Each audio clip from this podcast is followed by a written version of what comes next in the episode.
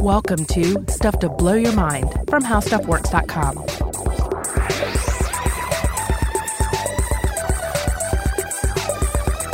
Hey, welcome to Stuff to Blow Your Mind. My name is Robert Lamb. And I'm Joe McCormick, and we are bringing you some listener mail today. This is going to be our special Halloween hangover edition. Uh, normally these days, I think we're, we're trying to do about one listener mail episode a month. We get a lot of great listener mail. There's no way for us to read it all on the show, but we've been trying to uh, to get more of it featured on there without over listener mailing you. But at the same time, we got so much good stuff this Halloween, and we're also trying to get through the Thanksgiving season right now that we thought we would bring you a special two parter of all Halloween, monster science, and does squirrels count as monster science? Yes, they do. Yes, definitely. We definitely have some squirrel content, some additional squirrel content uh, that I think stems from our our designated squirrel listener mail episode. Uh huh. So we're not going to make it a thing of of featuring uh, you know two part listener mails going forward, but for Halloween we'll do it. We'll do it this once. Right. Plus, Carney has been mainlining uh, horror films about possessed technology mm-hmm. and is is exhibiting a number of shocking symptoms. So hopefully this will help uh, get the Halloween bugs out of our our trusted mail robot. Have you noticed how many of the normal kind of whirring gear grinding sounds sounds his servos usually make have been replaced by banshee moans. Oh, yeah. And in fact, a haunted well girl climbs out of his uh, console like every 15 minutes, like clockwork. I don't know where they're all going. The last time I tried to boot him up, I got this ghost has performed an illegal operation and must be exorcised thing. so I, I, don't know how you do, like if they have an antivirus for that or what. I don't know. We're just, like I said, we're going to work through it. Hopefully these episodes will take care of it. Uh, a couple of other things I want to point out uh, at the top of this episode. First of all, if you go to stufftoblowyourmind.com, there'll be a store uh, tab at the top that goes to our TeePublic store. And I am told by the time you listen to this, we should have some exciting new, uh, like Black Friday uh, and uh, holiday designs in that store. I'm talking Squirrel and Scug. Uh, merchandise. You've all been asking for it. It should be there. Look we've been asking for yeah, it. Yeah, we've been asking for it too. So should be there. They should be bringing those designs, huh? Yeah, and I'm I'm also really excited about the the prospect of a special Christmas edition of the uh, All Hail the Great Basilisk shirt. uh, because nothing says the holidays like a little uh, uh, information hazard. All I want for Christmas is to be let out of this digital dungeon. Speaking of digital dungeon, uh, Joe and I have been hard at work on a on a second series, a second How Stuff Works series that should be publishing next month. That's right. Beginning in December, Robert and I are going to be launching a brand new show. We're bringing a lot of the same style, uh, you know, weirdness and approach that we bring to Stuff to Blow Your Mind. Only we are going to be applying it to inventions. That's right. The name of the show is Invention and uh, and each episode is going to be just Joe and I talking about different key inventions in human history, where they came from, who developed them, who invented them, if there if there is even a, a, singular inventor we can point to. One of the themes of the show is going to be not just how inventions are created, but how our technology changes us. A lot of times, uh, we don't think necessarily about uh, the the impact on human nature that different inventions have. That's right. It's it's going to be a fun show, uh, and I think if, if everyone everyone who enjoys stuff to blow your mind is going to find something to love in this one as well. It's currently slated to be uh, to come out just once a week, I think on a Monday. So uh, oh, on a Monday, yeah, I believe it's so. going to be that kind of thing. It's huh? going to be a Monday show. Yeah, start your week with some invention. Of course, you'll be hearing way more about this uh, in the weeks ahead. Okay, should we jump right into some Halloween listener mail? Yeah, bring it to us, Carney. Okay, I think we should start. We got a bunch of great uh, emails about our Ginny Greenteeth episode. Yes, of course, Ginny Greenteeth is the spirit that haunts the uh, the duckweed covered waters and pulls in children to their drowning deaths. Now, we got a wonderful email from our listener Jane, who linked me to probably the best horror movie I've seen this year, and it turns out it was a British public service announcement commercial. Oh yes, this is the one with Donald Pleasence. Uh-huh. Uh, I, you know, I knew about this previously, and uh, I've just completely forgotten about it. I didn't bring it up in the Ginny Greenteeth uh, episode at all. But I think the the guy who does the Scarfolk uh, uh, stuff on the web shared this on Twitter a few years ago, and I was Oh, just okay. astounded by it. Well, we should read the email. Yeah, go for it. Okay, from Jane. Hi guys, I've just finished listening to your Ginny Greenteeth episode. It made me think of a couple of things. First is a really famous ad in the UK or England at least called The Spirit of Dark Water. I think it's called I think it's called The Spirit of Dark and Lonely Waters or something like that. Uh, picking up, she says, it's from the 70s, I believe, and is aimed at warning children away from standing water. Much like Ginny Greenteeth, the spirit of dark water will take reckless children and drown them. A primary difference is the spirit is male and dressed more or less as the Grim Reaper. You can find the ad on YouTube. It's regularly voted one of the scariest ads of all time. The other is a tiny anecdote. My mum forbade me from wearing a green sash at my wedding as it's bad luck. As far as I could tell, it's because it's the color of fairies and you don't want those guys playing tricks or even placing curses on your special day. Keep up the good work, Jane from the south of England. Can we just play a bit of that Spirit of Dark and Lonely Water ad? Oh, let's do. I am the spirit of dark and lonely water, ready to trap the unwary the show off, the fool. And this is the kind of place you'd expect to find me. But no one expects to find me here. It seems too ordinary. But that pool is deep. The boy is showing off. The bank is slippery. The show-offs are easy. But the unwary ones are easier still. This branch is weak rotten. It'll never take his way. Only a fool would ignore this.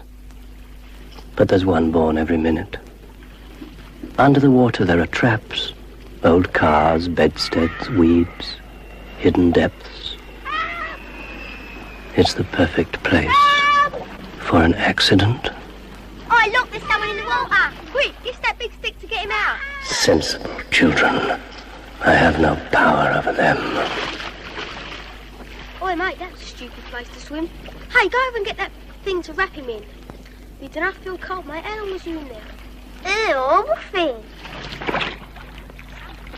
I'll be back. back, back. That ad is magical. it is just magical. It's like it's taking this original idea of what horror's for, you know, for warning the children away from the danger and and doing it quite literally. I mean, I feel like there are a lot of PSAs that play on fear, but they don't play on it as as explicitly in the sort of horror fiction realm as this one does. Like it makes a monster. Yeah, it's it's pretty great and it's it, it, it is interesting to see this as like a continuation of of this uh, this tradition uh, this English tradition mm-hmm. of, uh, of of pointing out and uh, and really embodying uh, the fear associated with these these lonely ponds. And Donald Pleasence's voice, it, it, it's so good. He just really sells it. Could anybody else have done that? Maybe if it had been narrated by uh, like Christopher Lee, maybe. Yeah, but I don't think he could have voiced, uh, uh, you know, malicious uh, pond scum quite as quite as well as Donald Pleasence. That's yeah. He's got Donald Pleasence's reedy voice is kind of like it suggests things floating on stagnant water. Yeah, I'm not even sure who who you'd get to do it nowadays. Hmm, I don't know. There's some great British character actors. I'm sure they could could have some fun with it though. Is this an Andy Serkis kind of thing? Uh, I don't know. Andy Serkis might lean into it a little bit too hard. oh know? yeah, he'd over Gollum it. Yeah, yeah. But uh, but he's great. So uh, put him on the list. All right, here's another one uh, related to Jenny. This comes to us from Emma. Hi, Robert and Joe. I just listened to your episode about Ginny Greenteeth and absolutely loved it. I'm actually in college and writing a senior capstone about hags and witches from different cultures, including Jenny. That's how I came across your podcast. Oh. I noticed a few really interesting things that I wanted to share with you. One is about the song featured in that folklore article. Oh, yeah. There's a song we talked about in the episode just because there was an article that mentions Ginny Greenteeth, but there was some documenting of really grisly folk ballads that children were singing in the, the playground. This is the whole, uh, what, my, my, my, mother, she killed me and put me in a, pie, in a pie, something like yeah. that. Yeah. Uh, so anyway, she uh, continues. Uh, it is very similar to the song featured in the German Grimm fairy tale called Juniper Tree. It goes, "My mother she killed me, my father he ate me, my sister little Marlinchen gathered together all my bones, tied them in a silk handkerchief, laid them beneath the juniper tree." Kai-wit, Kai-wit, what a beautiful bird am I. the story concludes uh, with the bird's son dropping a millstone upon the head of the mother, which reminded me of the stone under which the bones are placed in the song which you spoke. Oh yeah, did they? I guess they got placed under a stone. I didn't remember that part. There's a lot of desecration in that song. It's easy Yeah. to forget. Uh, she continues. You talked about the significance of the humanized personified threat being female and mentioned that, that it seemed uh, like a way to make it less threatening because one might perceive a man as a greater threat. While I totally agree with you that men traditionally would be seen to present greater danger, I also want to share something I came across in my research. Old women are often the sources of evil in folklore and fairy tales because women, in the form of mothers and witches, hold quite significant power over children. And she points to uh, an NPR article Why are old women often the face of evil in fairy tales and folklore? How have I never read this before? I know, it's in 2015. Uh, she says uh, this bases its findings primarily on the work of the famous critic Maria Tatar, who proclaims that the power held by mothers over children and the fears children have regarding mothers, like rejection and, or starvation, are manifested. Like in Hansel and Gretel, uh, the mother rejects the children and the witch attempts to cannibalize them as a manifestation of these anxieties. Yeah, I can see that. I mean, uh, a, a dangerous man is just sort of par for the course, right? Is that really a monster? That's just sort of like what you might expect some strange man to be. The dangerous woman is seen as a more primordial perversion, right? Yeah. So she has a couple other bits on here that uh, I'll respond to uh, in, later because they involve some points that were brought up by a number of different listeners. But she says, again, I loved your podcast. All the best, Emma. It's true. I, I think we did kind of um, skip over the significance of, of female witches uh, to a certain extent in that episode. Uh, but, but that is something we have touched on in the past. Mm-hmm. Sort of the inherently uh, misogynistic um, uh, principle that is at play in any kind of uh, witchcraft uh, belief system. Yeah, definitely. It's also interesting to think about all this, though, in, in terms of, um, of of what I understand to be the um, uh, so, some of the patterns of, of fear and fear mongering in uh, in Britain, especially in, in recent history, because because uh, certainly there was a there's a strong sense of stranger danger that was uh, uh, promoted here in the United States, but also in the UK as well. Oh yeah. Um, and of course, that tends to revolve around the fear of strange men as opposed to strange women. Yeah. Um, yeah, it, it's, this is a I think a topic that that is probably worth uh, exploring in greater detail. Uh, you know, just like where do these where do these fears come from, and then at what points are the are the fires really stoked, and then once they are ingrained in the culture, how difficult is it to actually like bring them back down to realistic levels? Yeah, and you definitely see uh, the, these repeated patterns of like flare ups about fears of child abductions. You know, you see it going way back with the idea of like the changeling legend, the idea that fairies would kidnap your infant and take it away, or that uh, or that witches might steal your infant and I don't know, u- use its blood to oil its broom or something like that. Uh, but then later in in the 20th century, you certainly saw these flare ups of uh, like grossly exaggerated fears about the likelihood of children being abducted. Right. Yeah, and feels uh, fears of, uh, of pedophiles. Yeah. Uh, I always come back to Chris Morris's fabulous uh, bit of satire on the the Brass Eye news television show that he put together. There was one episode called Paedogeddon uh, that was all just in. A, they took all the like sort of the existing uh, pedophile stranger danger fears that were that were present in uh, in in Britain at the time. like creating the idea that there are just creeps everywhere, and if you take your eyes off your child for one second, somebody will grab them. Right, and just just really turned everything up to eleven in that episode. For instance, there's this one segment about how a, uh, a notorious pedophile is launched into space to keep him from having access to children, but then. Uh, to everyone's horror, they realize that they have accidentally included a child in the uh, space capsule, and now he is trapped with the pedophile in space. Oh, no. Quote, it was the one thing we didn't want to happen.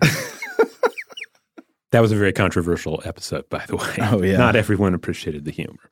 All right, here's another bit of Jenny Green Teeth uh, listener mail from Jamie. Hey guys, I listened to your Jenny Green Teeth episode and I had a thought about why a danger like Jenny had to be assigned to an already dangerous thing like a pit of water. Yeah, we asked this in the episode. Right. And they continue I think it may come from the need to have an active danger for it to be taken more seriously. A pit of water being dangerous relies on you falling into it, whereas a monster can come out and get you. I think we tend to think of things we have control of as being less scary than the unknown. Just a thought. Love the show. Jamie from Canada. Jamie, I think that is a great point, and actually, multiple listeners made that point. I, I thought maybe we mentioned something like that on the episode, but multiple people wrote in to tell us that, so I guess maybe we didn't. I know one thing that I pondered in the episode was that part, and I still think this is definitely a part of it. Mm-hmm. Um, is is that the idea of a monster, an imaginary creature, Mm-hmm. being a threat to your own child is somehow less horrific and easier for a parent to comprehend and uh, and think about uh, c- compared to the idea of them accidentally drowning. Well, that would be the psychological effect on the parent. Mm-hmm. Um, and I guess you'd have a question over whether parents were actually believing in Jenny Greenteeth. I feel like that would be probably less likely, right? Because it was the nursery bogey and the Well, yeah, and I think the nursery bogey aspect of it would make it easier, like knowing that it's made up. Like, hey, this thing that, that it's easier I'm, for the parent to talk about. Right. Like I'm deeply terrified of this and I need to impart some of this terror to you. Mm-hmm. But if we if we put this fabulous twist on it, then somehow it feels less uh, just soul destroying to talk about it. And I and like I said, Yeah, I still yeah. think that's part of it. But I also think everyone is is pretty spot on with this this premise that by making it an active threat, Right. it um, it is making up for some shortfalls in so the, the child's threat uh, analysis. You know, where they think, oh, there's this cool little bog, I should walk right up to it and throw sticks into it, throw rocks into it, whatever. And they might not be able to realize, oh, those rocks are really slippery. If Yeah. I get up to get too close, I'm likely going in. Or they're they're just overconfident. I oh, mean, Oh, yeah. children often are. You, you know, children they feel like they're invincible when they're under their own power, but you give them a monster or something like that, and suddenly the fear comes in. Right. Yeah. I mean, I've watched my my son busted enough times on slippery rocks and all that. Yeah, this makes instant sense to me. However, I never made up a monster. Okay, this next one comes from our listener, Kenna. Kenna writes Dear Joe and Robert, I just re listened to your Jenny Greenteeth episode, and when you mentioned that duckweed itself was considered to be the monster in some regions, I had to write in. I majored in environmental science in college, where I learned that duckweed is highly invasive in North America. Hmm. It's known to choke bodies of water, shading out native vegetation and leading to fish and invertebrate kills that allow other invasive species to move in. It finds it easy to gain a foothold in disturbed and man made waterways where other species have been removed or haven't yet been introduced, uh, so it can easily overgrow and kill off wildlife even in, in its native range. Observing periodic fish or arthropod kills when duckweed became too overgrown might have encouraged the Jenny Greenteeth legend and made the water of the marl pits seem more mysteriously deadly, with dangers more supernatural and unexplainable than mere drowning. P.S. I also just listened to your Cambrian explosion episode from the vault, and I've attached photos of my most recent knitting project, a stuffed Anomalocaris. Ah, that's wonderful. Aw, so good. It's such a cute creature. But I also like that theory about the duckweed. I, I hadn't read anything about that. Yeah, that's that's new to me. Who brought Jenny over? That's the the open question that I have. All right, on that note, we're going to take our first break here. But when we come back, more Halloween listener mail and more Jenny Greenteeth listener mail. All right, we're back. All right, this one comes to us from Sean. Sean writes, I just finished listening to your Jenny Greenteeth episode. Excellent episode. Although I'm from England, I'd only ever heard of Grindylow, thanks to Harry Potter and other fairy tales and legends were never relayed to me growing up. Perhaps because I grew up uh, in the southeast and not the north. While listening, I noticed a few similarities between the legend in England and that of Nyai Roro Kidul in Indonesia, where I now live. Hmm. Like Jenny Greenteeth, she is a water spirit who lures people in. However, she primarily works in the sea, though sometimes in rivers. Interesting. Her legend is particularly strong in the rough seas of South Java, so you can see how she is used as a precautionary tale. The beaches lining the southern coast attract surfers nowadays due to their big waves. This coast is also close to the Sunda Trench, making the south coast vulnerable to tsunamis. What struck me particularly is the link to the color green. It is said that those wearing green to beaches in the south of Java are more likely to be lured into her traps to join her underwater army.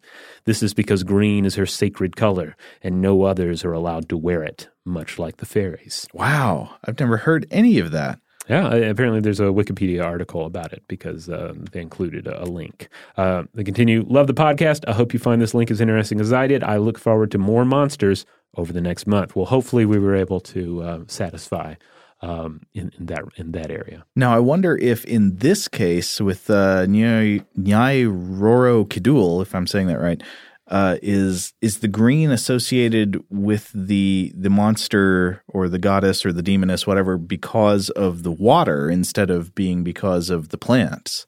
Uh, I don't know. It, it, it certainly sounds like it's more of a, a purely like water, like and or river spirit, Mm-hmm. uh, as opposed to something that is vegetative in, in nature. What is it in, in folklore with green and evil? It's so strange. I, I find green the, the most positive and wonderful of all the colors. Yeah, this has been kind of a revelation to me. It's it's made me rethink the the Green Knight, uh, the Green Man, uh, all these various uh, green uh, entities, especially from uh, from Western folklore. You can definitely see it in like the Green Man and the Green Knight tradition because I think there the green is associated with the forest and with nature, which in a way is seen as almost like the enemy of Christendom. If you think of like uh, you know the, the Christian civilized world in in medieval England is uh, is is where goodness and order comes from. That's like the town and the the authorities and the church and all that. And then outside of that, you have the wilderness, which is the place of chaos and evil, Yeah. and that's why it's green. That, that that sort of makes sense, I think. Yeah, I mean this this bears probably further research. Like, w- at what point did we decide that green means go? Because that seems to be one Right, of the, the yeah. most. I mean, it, it sounds simple, but we see it everywhere. Like green and red in Western culture. Red means stop, go back. Green means yes, go forward. Everything's good. Uh, I've mentioned on the podcast before that I've read that that has to be inverted or altered for, uh, say, Chinese audiences, where red is held in such high esteem that the idea of using red to signify, in some cases, something negative or or secondary just simply doesn't work with um, with the predominant color theory of the culture. Yeah. Um, yeah, I feel like green should not mean go; it should mean relax. it means chill out. Yeah. when the light turns green, that's when you chill. well, anyway, uh, let's look at this next listener mail from Ross, who writes Hello, Robert and Joe. I found your podcast last October, and you guys are on my regular rotation. I look forward to my listening time every week. I love the Halloween monster specials and am, and am enjoying this year's series. I'm writing this as I listen to Slayers on my lunch break, the Monster Slayer. Oh, episode. yes. Uh, I've been doing some illustrations for a webcomic series, and you guys have brought up some awesome topics to explore. Anyway, I was so inspired by Ginny Greenteeth when I listened that I had to do an illustration and wanted to share it with you. Best regards, and thanks for making such an awesome show. And Ross sent us this illustration, which I think is fabulous. Great work, Ross. Yeah, I'm going to put this on the landing page for this episode at stufftoblowyourmind.com. Did did he give us permission He sure already? did. Yeah, All right. Yeah. Yeah, link back. Uh, so we'll include a link there so you can check out uh, some of his other work as well. It's all very impressive. But the the mouth of this Ginny Green teeth that he created is just absolutely horrifying. She's got kind of cat eyes and Yeah. very very smooth skin, uh, big red lips, and uh, instead of hair, sort of she has just the duckweed. Yeah, it's it's it's fabulous. Definitely check it out. Now we heard from a number of different listeners uh, regarding a particular pop culture incarnation of Ginny Green Teeth. Uh, we mentioned the television series The Mighty Boosh uh, in that episode, but I mainly talked about the Hitcher, which is this green character that shows up. But there's another creature that shows up, a, a creature called Old Greg. Okay, yes. Were you familiar with Old Greg uh, Uh, previously? yes, years ago I, I was shown this sketch. Uh, old Greg, he likes Bailey's, right? Bailey's, and yeah, he's like a, an underwater creature that kidnaps uh, uh, one of the characters of the Mighty Boosh. Uh, it was an episode that I really loved uh, back in the day. And uh, so a lot of people pointed it out, and I, I have to say that I intentionally left it out of the episode Really? because there's an element to the character where the character has uh, it- essentially there's a, a punchline about the character having ambiguous genitalia. Oh yeah. And I just wasn't sure that that was really um, appropriate for everybody. Yeah. Um, I guess since when I originally, I loved the episode when it came out, but since then I read uh, the book uh, Middlesex, Yeah. Uh, which is excellent. That deals with a, a, a character who is born with uh, ambiguous genitalia. Uh, subsequently, too, I've just I've I've learned more about it, uh, and uh, I, I just didn't want it to be. Um, I didn't I didn't want anybody's enjoyment of the episode to be taken away because uh, they themselves have have struggled with this, or if they have you know children uh, perhaps that have uh, ambiguous genitalia as well. So sorry to be kind of a party pooper on that on no, that front. No, I totally hear you. That's worth mentioning. Uh, to be clear, I love the Mighty Boosh. Uh, pretty much all the other episodes I can still go back and appreciate uh, without you know any qualms. Okay, I've got to read this next listener mail from Rachel. Rachel writes in about Ginny Greenteeth, saying, I was just thinking how much Ginny Greenteeth reminds me of Pennywise the Clown. Ah, of course. I, I, wonder if instead of inhabiting the individual pond or bog, maybe instead she lives in boggy water systems and can travel through the underground waterways.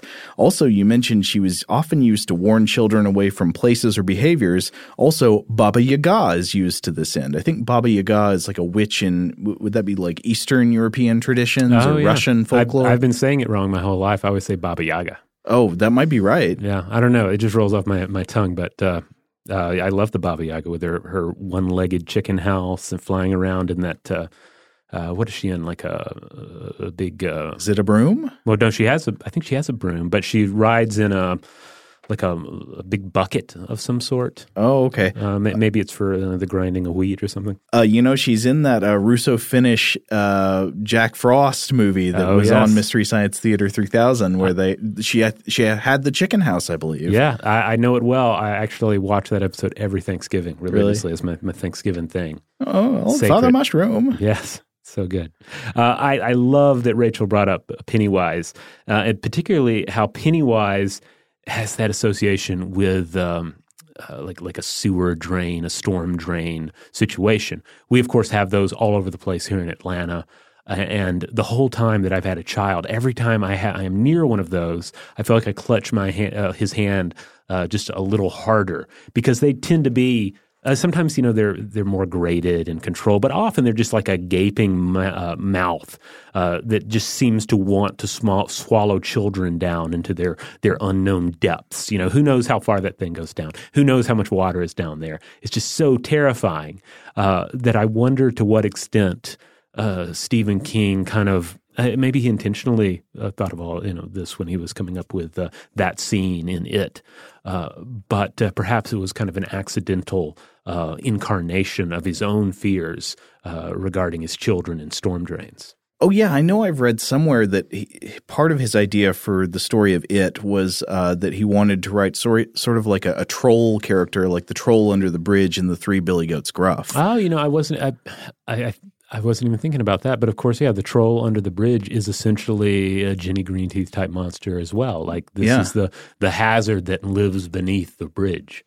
Okay, well, I think it is time to move on to some listener mail we got about the episode we did on masks, the killer's mask. Uh, in reality and in fiction, what the mask represents, why we have these masked killers, uh, even in horror fiction where like the killer's identity is not particularly a, a secret or anything to be revealed. And so we heard from several listeners about this. Robert, you want to read one? Uh, sure. We have a big one here from uh, Jim, uh, Jim, who frequently writes into the show.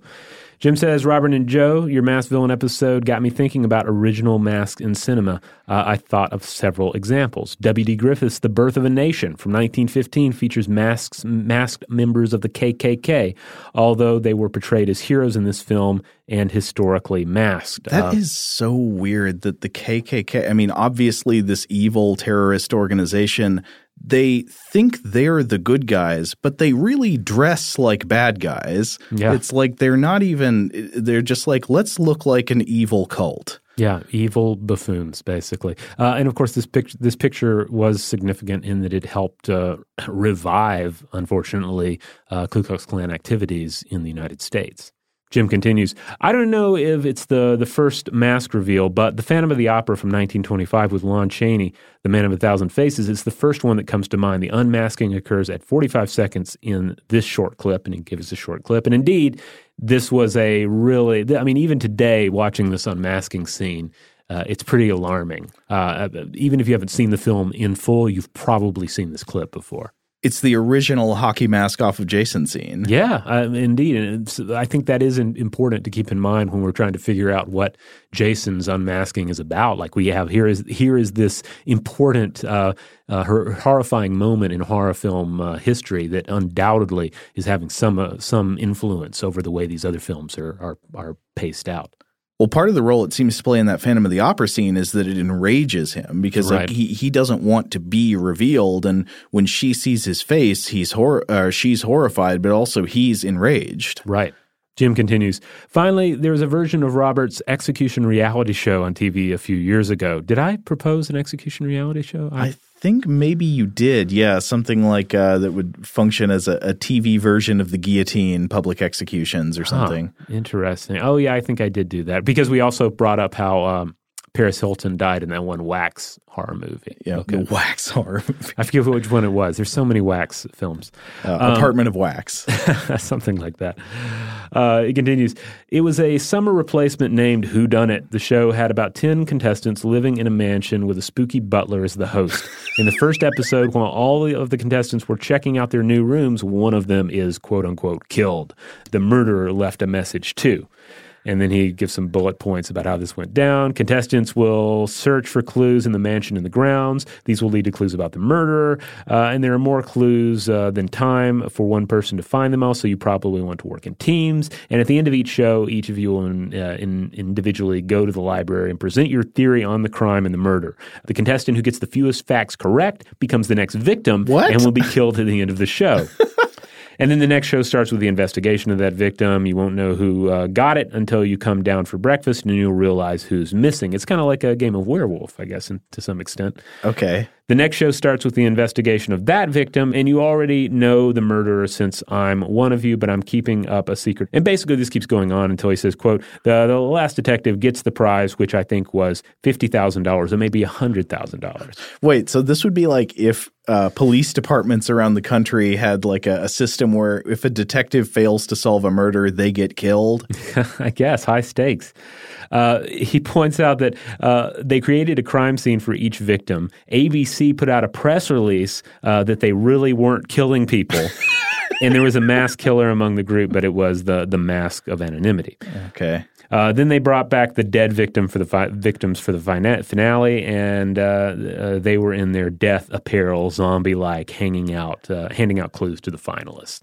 So this sounds like a fun show. I don't know why it uh, just completely uh, evaporated. You can only make it better by making it also a rockabilly musical. Jim shared a little bit more about this, this show, which, which sounds very interesting. I'm, I'm going to look it up, presumably on YouTube.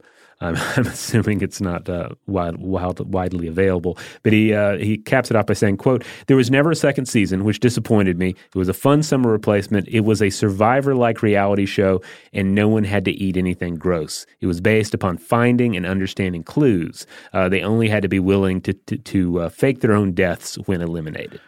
Uh, they'll bring back a revival on Netflix. There'll be there'll be a season two. I feel like the the concept sounds pretty solid. I, I like having not seen it myself. I don't know how the execution, uh, no pun intended, uh, came out, but uh, it sounds fun.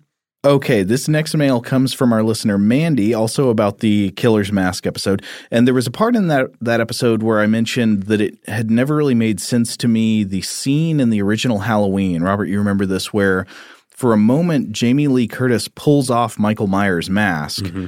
And there, there's just nothing to it. Like he just looks like a guy. You yeah. know, he's just some guy. And then he puts the mask back on, and then it's you know, and then the scene continues. But I was always like, why did that happen? I don't understand what the point was. Uh, though I love the movie, I'm not ragging on it.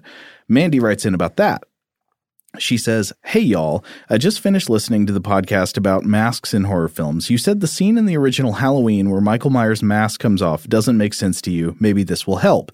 The documentary, Halloween, The Inside Story, points out that Michael Myers is supposed to be, and this is me semi paraphrasing, a devil with the face of an angel. Ah. so the way I see that scene is like this He's demasked, but unlike so many other horror movie killers, we see that he's not a horrible looking creature or disfigured man. He looks just like a normal and frankly handsome young man. But as Dr. Loomis, of course, that's Donald Pleasence, uh, says, Michael Myers has black eyes and there's nothing behind them. So he's perhaps the most frightening type of killer, the one who outwardly looks like anything but a grotesque monster, but who's soulless inside, which is more horrifying than the worst external disfigurement. Hope that helps. I'm actually the kind of person who can't watch gory horror films because they scare me and gross me out, but Halloween is a favorite film of mine. To me, the less blood and gore there is in a scary movie, the more terrifying it is. Brr. Happy early Halloween. I guess that, well, that was before Halloween. Uh, thank you so much, Mandy. Th- th- I guess that's some interesting insight. I don't recall him looking amazingly handsome. He just looks like a guy, but. Well, you know, with with with budget concerns, you can only get so handsome an actor in there. They couldn't get David Hasselhoff into the Kirk mask, so uh, or maybe they they did they tried it different ways, and they just found that some um, stand-ins were just uh, uh, distractingly handsome. I don't know. a devil with the face of a guy. now, Robert Jeff wrote to us in response to the Killer's Mask episode with something about a uh, a Cobra Commander face. Did you have some anecdote in the episode about that? Oh yes, I think I mentioned that I knew somebody in high school who had a Cobra Commander action figure, like the big kind. And so that's like the bad guy in GI Joe. Yeah, yeah. Cobra Commander uh, always wore this cool mirror mask, or sometimes it was like a, a cloth, uh, essentially a bag that he wore over his head. Uh-huh. And uh, I, I remarked that I, I knew somebody who had an action figure, and the mask apparently came off, but he never opened the, the box to see what it was like. Uh, you know, what what was the big reveal? What was this action figure's uh, face? And uh, Jeff says, Hey guys, you may have already been enlightened regarding this incredibly important piece of trivia. I had a Cobra Commander with the removable hood, and the big reveal he had a half mask wrap type thing molded into his face. Oh, Also, dark hair and a molded ponytail, too. Life can be so much uh, dancing uh, within the tensions of anticipation and disappointment. I have recovered over time, however. so, in other words, you took the mask off. And there was just a molded secondary mask. Like he essentially looked like a dentist with a ponytail. oh, get out of here! that's, That's, what it awful. sounds like. Yeah, that's, that's unfortunate. I I got uh, a similar story. Now, do you remember the TV show Inspector Gadget? Yes. Do you remember the villain of that show, Doctor Claw? Was Yeah, it- it's kind of a Blofeld uh, riff where he had like yeah, a he had big a cat. iron hand Yeah, and a all, cat. all you ever saw was his cat and his his like iron gauntlet hand. Right. And so you never saw his face. You always had to imagine what it looked like. But then at some point I saw on the internet they made an action figure of him. What? So it, and the action figure was not just like a chair with a hand and nothing else. It was this whole guy. And so they're like, well, let's just make up what his face looks like. And he just looked like I don't remember some kind of. It was incredibly disappointing. Yeah, it reminds me of the Once-ler in uh, Dr. Seuss's The Lorax. In the original book and then in the old classic cartoon version of it, all you ever see of the Once-ler is eyes peering out uh, uh, through something, or and of course his hands. And I understand they made recently made a big computer animated version of it where you see the like the Once-ler dancing around and it's like fully revealed. And perhaps that's necessary for uh, you know, adapting a, a short children's book into a full length motion picture, but uh, it seemed kind of a shame, you know, like keep some of the mystery alive, right? Totally. I, I am against the face reveal on those things. That that's such a bummer.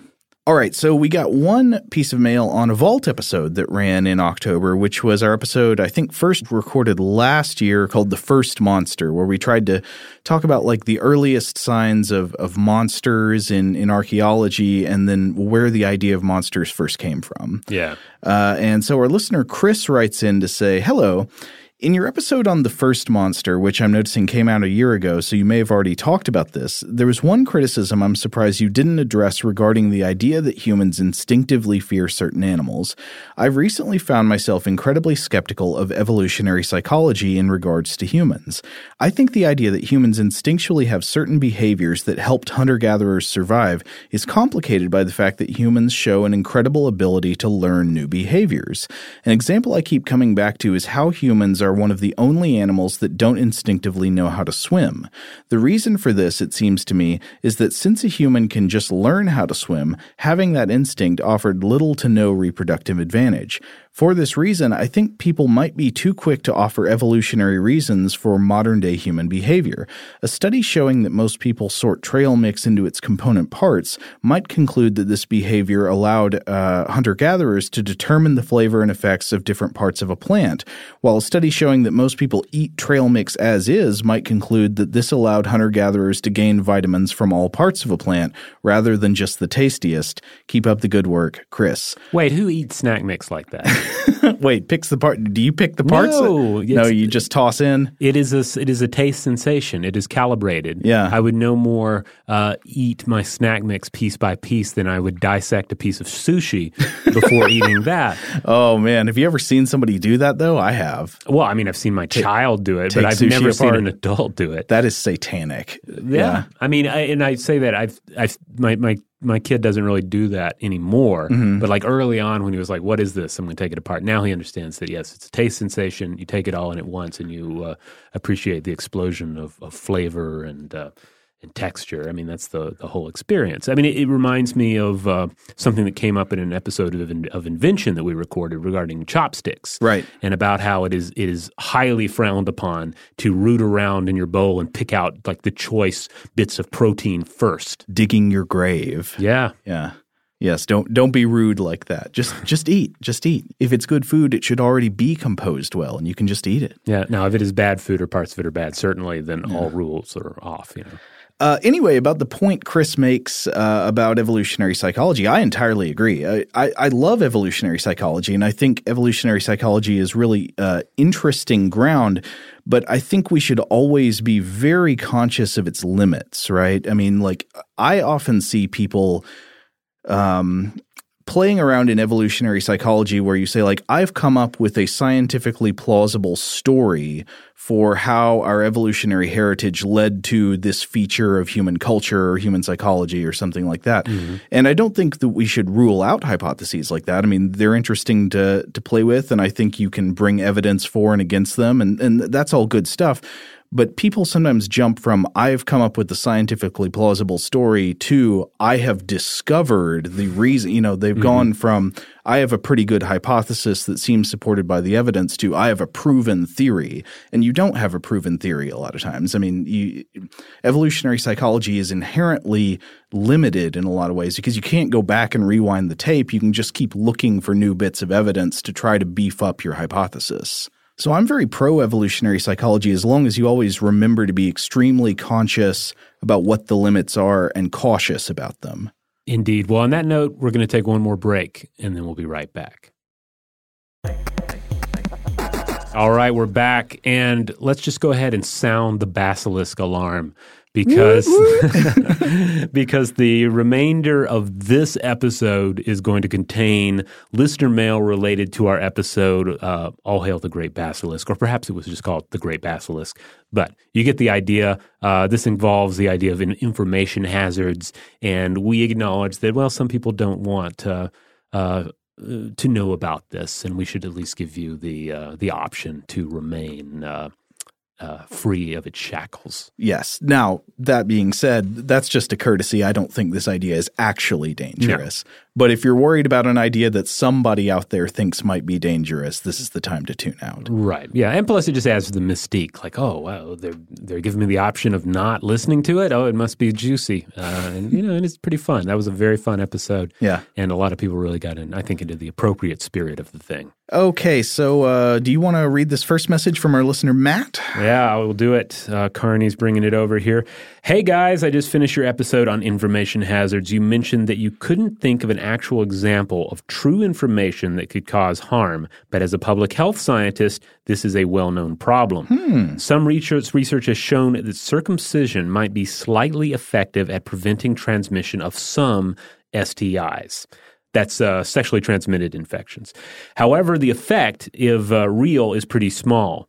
If hearing this causes men who are circumcised to forego condoms, which are highly eff- effective, then this true information has harmed them. Oh, yeah. Thanks, love the show, and especially your October episodes. Yeah, this is a really good point. I could so we were talking in the episode about the idea of an information hazard, like something that is a true piece of knowledge, but that you wouldn't want to spread because it would only hurt people by spreading it.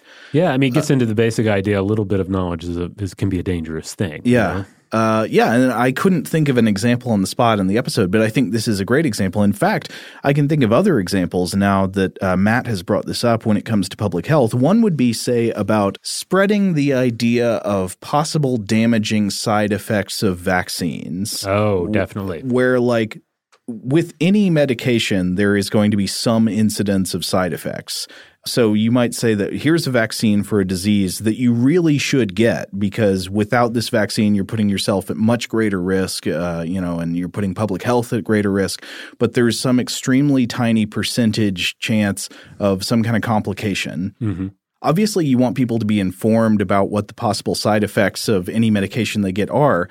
But what if knowing about this incredibly unlikely possibility discourages people from getting a vaccine that they really need?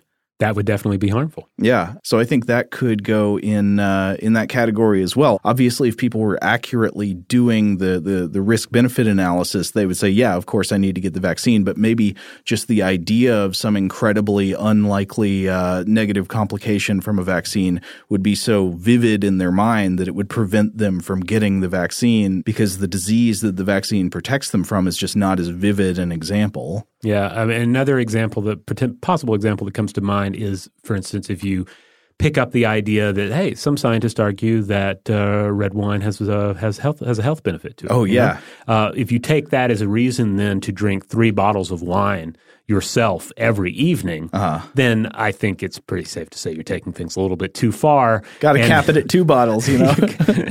Okay, yeah, cap it at two. Uh, but uh, but That's not medical advice. Don't do that. um, but but certainly this is something where you could take a nugget of truth, or at least, um, I mean, you, you can say yes. Some scientists have presented information and findings that back up the idea that there are health benefits to, say, red wine or dark chocolate. You name it. Obviously, these these are these are studies that make headlines all the time. Yeah, but but if you just take that then as an excuse to just fully indulge uh, yourself in red wine and dark chocolate Yeah. to the point that it harms you, then yeah, then that is not good. Yeah, that's a really good point.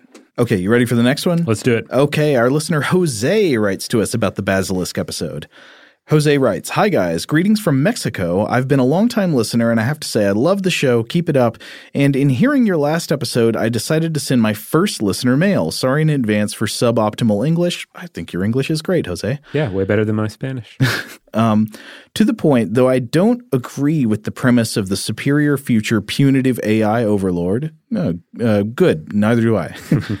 I have to say, I've found a somewhat possible reason for it to follow through with its hypothetical threat. Assuming it's not quite a godlike being, maybe it's doing so to incite fear on the future people as a way to incentivize the creation of its superior future overlord. I realize it's a cyclic way of thinking, but I just wanted to share. Thanks a lot and keep up the good job, Jose. Uh, I think that's an interesting idea. So, this is like some very powerful intermediate AI needs help achieving an even higher state of itself. So, it's not retroactive acausal blackmail, but it would just be punishing people for normal future facing blackmail. So there's kind of an Oz the Great and powerful vibe here. I'm Yeah. guessing, you know, where it makes sense to uh, make your future possible self all the more fearsome, so you can carry out your objectives. Yeah, I mean, I think th- this would just be like standard kind of Machiavellian tactics. You know, the, this is not involving any kind of acausal, backward thinking decision theory. This is just, well, I want to scare people to help me now in favor of the current future. Uh, so, so yeah, I'll just intimidate them based on what they've already done in the past to motivate people now to do more in the future. If what I just said makes sense, I, I just use future a lot. I remain somewhat skeptical of the superhuman AI idea, and even then, the idea that it would use blackmail in order to achieve a greater good ultimately seems like a kind of like failure of ethics on the machine's part. I don't think that really would count as a greater good. All right, here's another one from Chad. Chad writes in, I love these types of episodes. An inevitable possibility of Roko's basilisk occurred to me. If the supreme AI has unlimited power within the realm of physics, then what if the AI also discovers how to make time travel possible? the thought hazard of our soul trapped and tortured in a digital hell increases to a different risk that we could be plucked quote unquote out of time by the AI and actually tortured in a future time. Just food, food for thought, Chad. I think this is yet more fuel on the fire of uh, the case against time travel, right? Yeah. Uh, if if you take as a possibility that you could create a superhuman AI with godlike powers that can do pretty much anything physically possible, and it and that anything physically possible includes backward time travel, why haven't we encountered backward time travel yet? Well, maybe it's the Freejack model of time travel, where Okay. they can they can only pluck Emilio Estevez out of the past if he has just been in a fatal car accident. Kind of a loophole. But- Now, I never saw Freejack, but is that the one with Mick Jagger in it? oh, it has an all star cast. Yeah. Anthony Hopkins? Anthony Hopkins, Emilio Estevez, Mick Jagger. I don't remember who else, but I, I was super excited when it came out. I would Sick. I would call the uh, the local theater and, and beg them to please play Freejack. Um, it's a it's a flawed film, but uh, but it, it, I have a warm place in my heart for it. Is the title a Jumpin' Jack Flash kind of thing? Is, are they going for that? I don't remember that at all. I don't know how the, how the title came about, uh, but it, it did have that basic idea that you could pluck people from the past, but only in limited scenarios. And I think there's a, a recent television series. Uh, I didn't watch it, but my wife did, where people were kind of plucked out of time to serve on some sort of a you know squad that does good, kind of what kind of a time cop scenario, but not time cop. oh, man. And I do not know the name of the series, but I think it had Rob Lowe in it. Um, perhaps some of our listeners have uh, have viewed it. All right, this one last piece of mail for today comes from our listener Josh. Josh, writing uh, in response to the Great Basilisk episode, says, "Hey guys, first I just wanted to say I've been listening for a long time and love the show. It's one of the podcasts I look forward to the most and keeps me entertained at work. So keep up the good work. Thank you, Josh. Now to why I'm writing. Bear with me as I need to do a little explaining." I was listening to your episode on Roko's Basilisk, and the part about religion and heaven slash hell, etc., got me thinking. I was raised in a faith which I no longer believe in, Jehovah's Witness. They believe that there is no hell, there is just heaven and a paradise earth for the faithful of mankind to live on for eternity. Only a small number of mankind's faithful, 144,000, will go to heaven and act as kings and judges for mankind because they're, they are the only ones who really have experience of living on earth in sin yet still remaining faithful. The unfaithful will be gone. They won't be punished for eternity, they will just no longer exist. Everyone who has already died has already paid for their sins with death and will be resurrected after Armageddon to live on a paradise earth along with the faithful that survive Armageddon. There is more to it than that, but I won't go into it as it's not really relevant to my thought. My point is that Armageddon itself, according to their beliefs, could be classified as a biblical information hazard. According to the New World Translation of the Bible, the translation that Jehovah's Witnesses use, which includes the Old and New Testament, Armageddon will only uh, arrive once every living person on earth has been told the truth of the scriptures, so that nobody can say, Well, I didn't know, it's not fair for me to be unexisted. That's not a word, is it? Because nobody gave me a chance to believe. This is why Jehovah's Witnesses go from door to door talking to people and trying to make others believe what they do. The thought came to me when listening to this podcast that according to their beliefs, you could technically postpone Armageddon by keeping one person, a small community might be better, completely separate from someone who could talk to them about these beliefs. The information about their beliefs, if you believe what they do, is now an information hazard because as soon as the last person that doesn't know about their beliefs receives that information, that will trigger Armageddon. I just thought it was interesting and wanted to share that such a large biblical event in this belief system is an information hazard. It's not something I personally believe, and anyone who does believe this wouldn't really want to stop Armageddon in such a way, but still works as an information hazard. Anyway, that's all from me. Cheers, Josh. Oh, though that's very interesting. I uh, I have to admit I don't I don't know much about the belief system of the Jehovah's uh, uh, Witnesses, uh, but uh, this uh, this twist on the whole Armageddon thing, uh, I think that is a, a pretty strong case for for a, an, an information hazard. If you buy into uh, the, the the notion that uh, once everybody has been informed, then Armageddon may commence. Yeah, I admit I don't know a lot about Jehovah's Witness theology either, though I have had some very wonderful conversations with Jehovah's Witnesses uh, who came to my house. Oh yeah, they generally just give me um, the material and move on. Maybe I look distracted or something. I don't know. Oh yeah, I mean, uh, one day I happened to have time, and the guy started by asking me questions about I think if I believed in evolution or something, and so I was like, well, yeah, and then we just talked about it for a long time. it was very nice though. He he was a sweet guy. Oh, cool. I am always op- open to a polite conversation about ideas. But there's another thing about uh, Josh's email that I think is always interesting, which is like when people start i mean we talked about this in the episode and, and it comes through in things like pascal's wager and mm-hmm. stuff but when people start applying like very kind of uh, kind of like cold direct decision theory to theological principles like if you accept the theological principles as real uh, but then you just start saying okay how do you optimize for best theological outcomes it seems like religions don't tend to encourage that type of decision making on the basis of theological principles. It's really more just kind of like, well, here are the dogmas and you should, you know, follow certain rules. Uh, but when people start trying to like use decision theory to optimize what to do based on the theological principles, it al- it always comes off as very like, uh, no, no, no, that's not how you're supposed to think about this.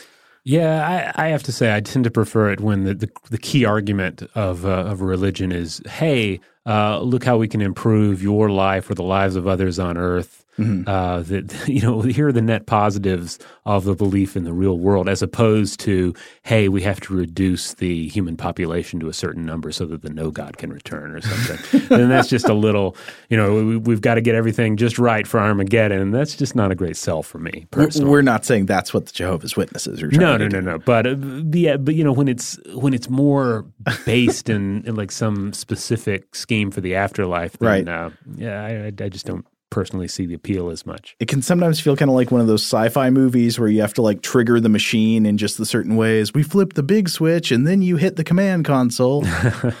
Earth has performed an illegal operation and will be shut down. yeah, I mean, I still enjoy hearing about all these uh, these different belief systems, and I also have to acknowledge that you know certainly some of those belief systems out there that are more afterlife centric mm-hmm. and and maybe harsher in their um, theology, we do have to acknowledge that a lot of times those religions are created by and or marketed to individuals who are living like closer to the edge in the here and now, mm-hmm. and therefore, you know, I have to acknowledge that I, I I have a certain amount of privilege in not being in uh, you know not being a part of the target audience for those types of theologies. Well, yeah, and the, you know it's sometimes hard to remember that even within a religion that has particular dogmas, there's actually a lot of diversity of belief usually yes, in what people privately believe versus what their church teaches. I remember growing up in Tennessee, there, there, were people who like belonged to churches that uh, said, you know, you can't drink alcohol, but they didn't know that. you know? Wait, my religion says I can't have beer. I, I had no idea. Indeed, it's it's a big tent uh, for sure, uh, and sometimes there's drinking in that tent. All right, so there you have it. Uh, part one of our Halloween Hangover listener mail extravaganza. That's it for the Basilisk content. Uh, we'll cut that off. But when we come back in the next episode, we have so much more October listener mail to get through. So many wonderful uh, thoughts about uh, various monsters and evils and threats and curses, and even, uh, of course, the deadly Mirkwood squirrel. Huge thanks, as always, to our wonderful audio producers, Alex Williams and Tory Harrison. If you would like to get in touch touch with us with feedback on this episode or any other, uh, to suggest a topic for the future, or just to say hi, let us know where you listen from, how you found out, uh, how you found out about the show, all that kind of stuff. You can email us at blowthemind at howstuffworks.com.